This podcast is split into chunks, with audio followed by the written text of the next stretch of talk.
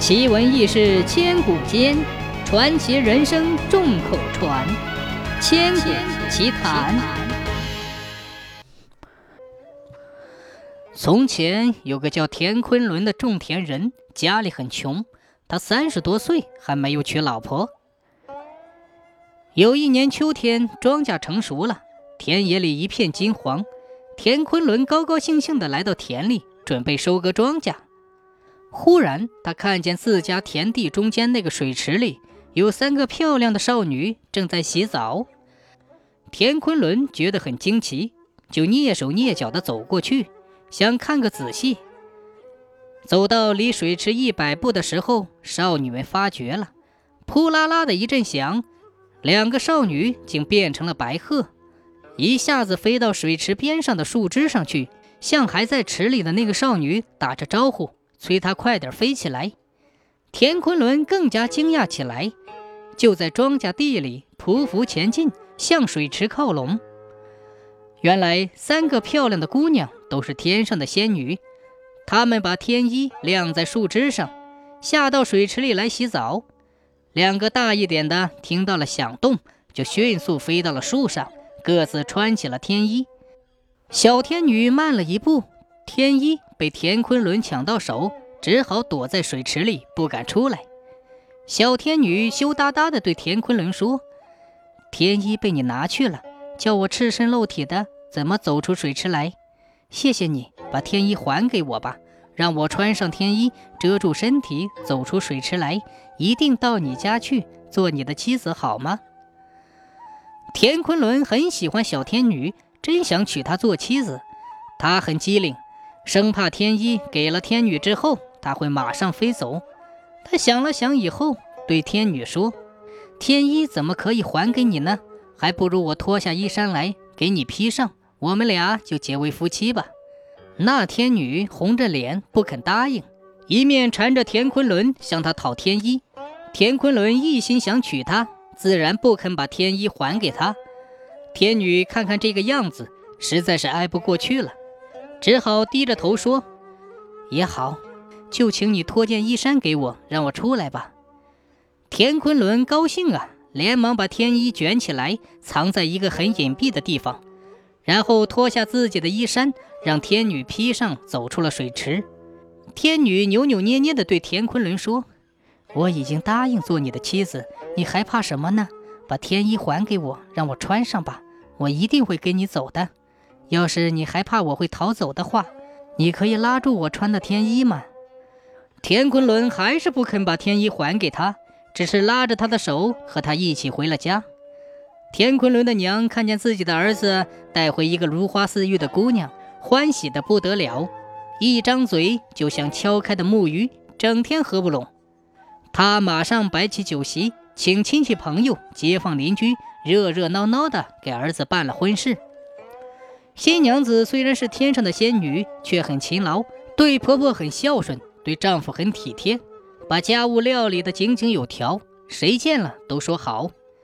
小夫妻俩甜甜蜜蜜的过日子，一年以后就生下一个儿子，五官端正，聪明伶俐，取了个名字叫田章。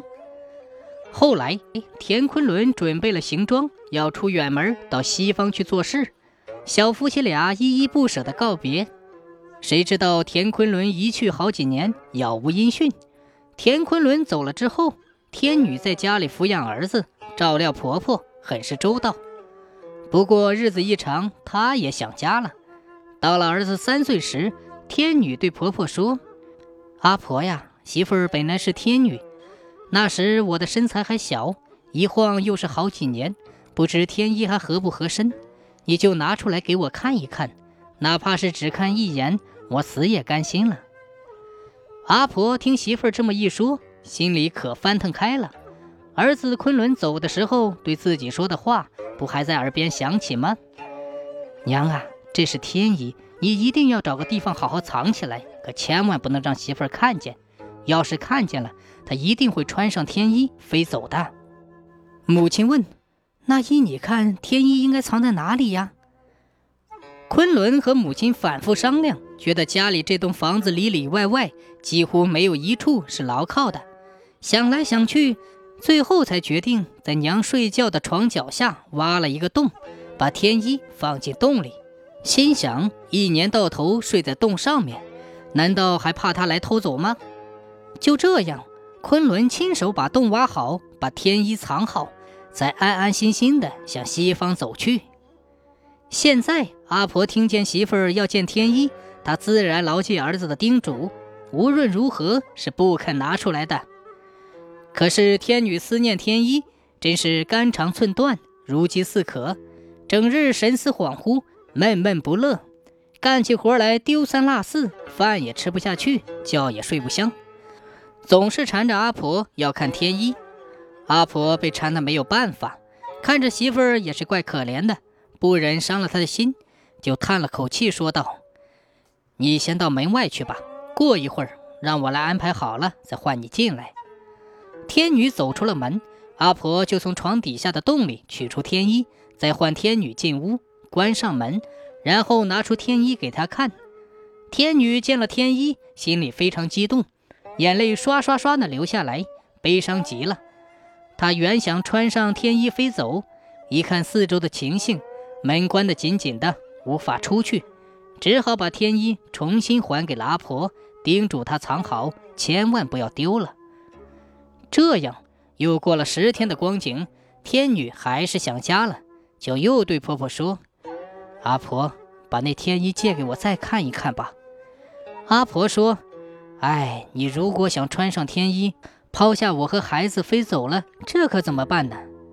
天女说：“不会的，虽然我是天女，而今我已经和你儿子结为夫妻，又生下儿子，我怎么能背离你们走了呢？